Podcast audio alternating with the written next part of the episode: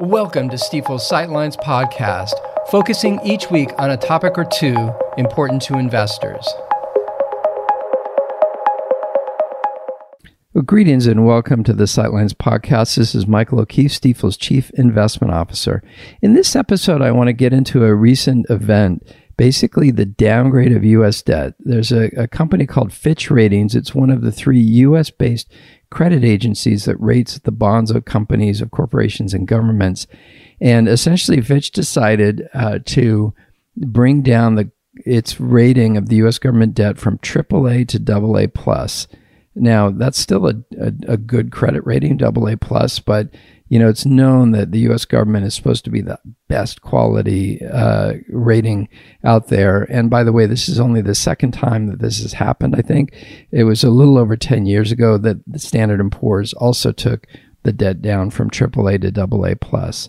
So let's dig into um, number one, what happened first uh, in terms of what Fitch has been looking at. I'm going to quote their um, their uh, report in term, or the, at least their announcement in terms of uh, what they did. And it says, "quote The downgrade." The I'm sorry. Let's start over. "Quote." The rating downgrade of the United States reflects the expected fiscal deterioration over the next three years, a high and growing general government debt burden, and the erosion of governance relative to AA and AAA rated peers over the last two decades that is manifested in repeated debt limit standoffs and last minute resolutions, end quote.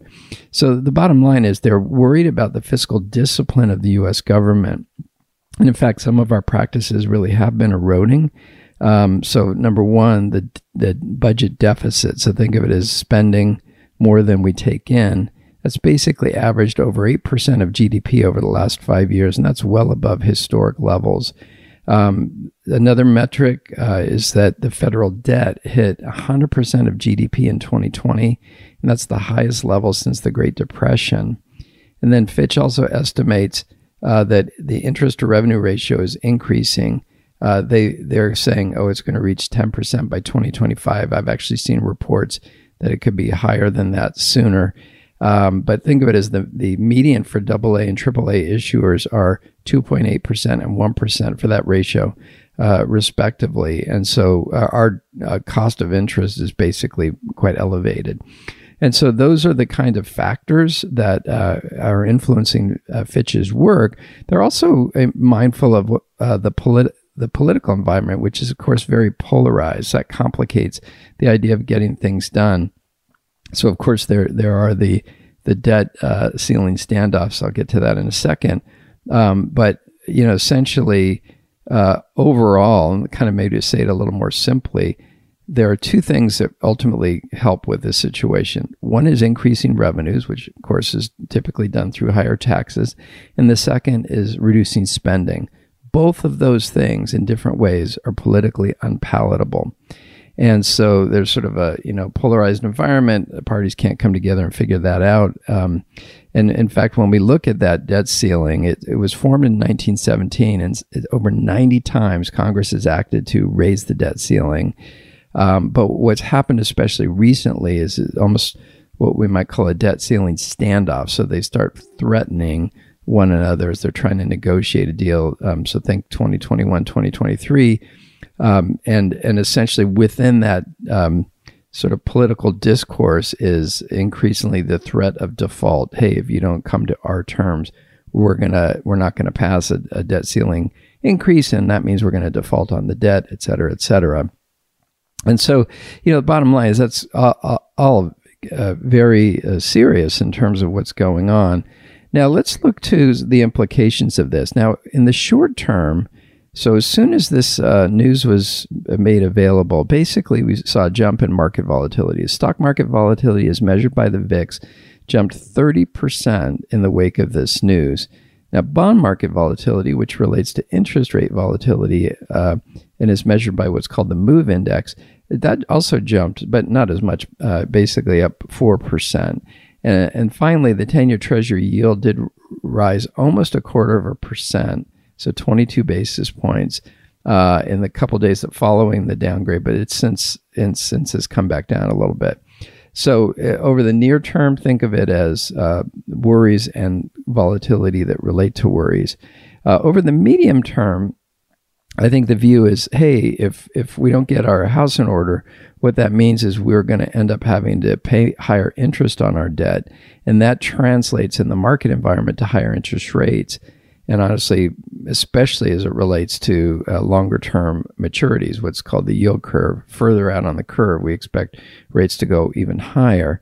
And that will create, a, a, in sort of the way that people talk about it, a steeper yield curve and um, and so that obviously is important. Number one, it, it, increases our debt cost. Number two, that those rates serve as a foundation for other things that that where other things are priced against it. So things like uh, credit cards or mortgages or or basic uh, corporate loans, that kind of thing. So it's sort of like system wide, the, the cost of debt would be going up. Now, uh, we have a view that ultimately the uh, the government leaders will start to um, focus on this issue in the medium term, and that they'll be motivated to, to do that for for a couple of reasons. One is sort of demands uh, from U.S. debt holders, and again, these are people that buy the debt or entities that buy the debt. And um, they're either going to want to get paid more or see things strengthen from a, a fiscal perspective. But then I think probably more importantly will be to the degree we see voters better understand what's happening, um, take a view that, you know, almost like regardless of what side of the aisle you're on, uh, that we, we see the benefits of greater fiscal discipline and that becomes a little bit more palatable from a political perspective. And we think that that could well occur in the medium term. Uh, now, over the long term, if these issues aren't resolved, uh, we see a few things uh, as significant risks. Number one, the dollar could use, excuse me, could lose its reserve currency status. Number two, investors would then demand even higher rates to hold debt, and that, that would increase market rates even more uh, and be more constraining, if you will, on the economy. And and then, of course, the, the that final concept of, uh, hey, if things don't get cleaned up, um, or tightened up, we may end up actually defaulting on the debt. And that if that were to occur, that would be a, a significant move uh, in terms of market rates and, and what holders would expect. So all to me, all of this says that hey, over the medium term, uh, we would expect uh, government officials to focus in and, and really try to uh, not so much uh, fully solve the problem, but kind of move us in a, a direction of sh- uh, getting stronger from a fiscal perspective and kind of taking time to chip away at it. So, listen, uh, that's what we wanted to cover in this episode. Um, thank you so much for listening, and we'll catch you on the next one. Thanks. Thanks again for listening to Stifel's Sightlines. Be sure to subscribe wherever you're listening to automatically receive each week's podcast in your feed.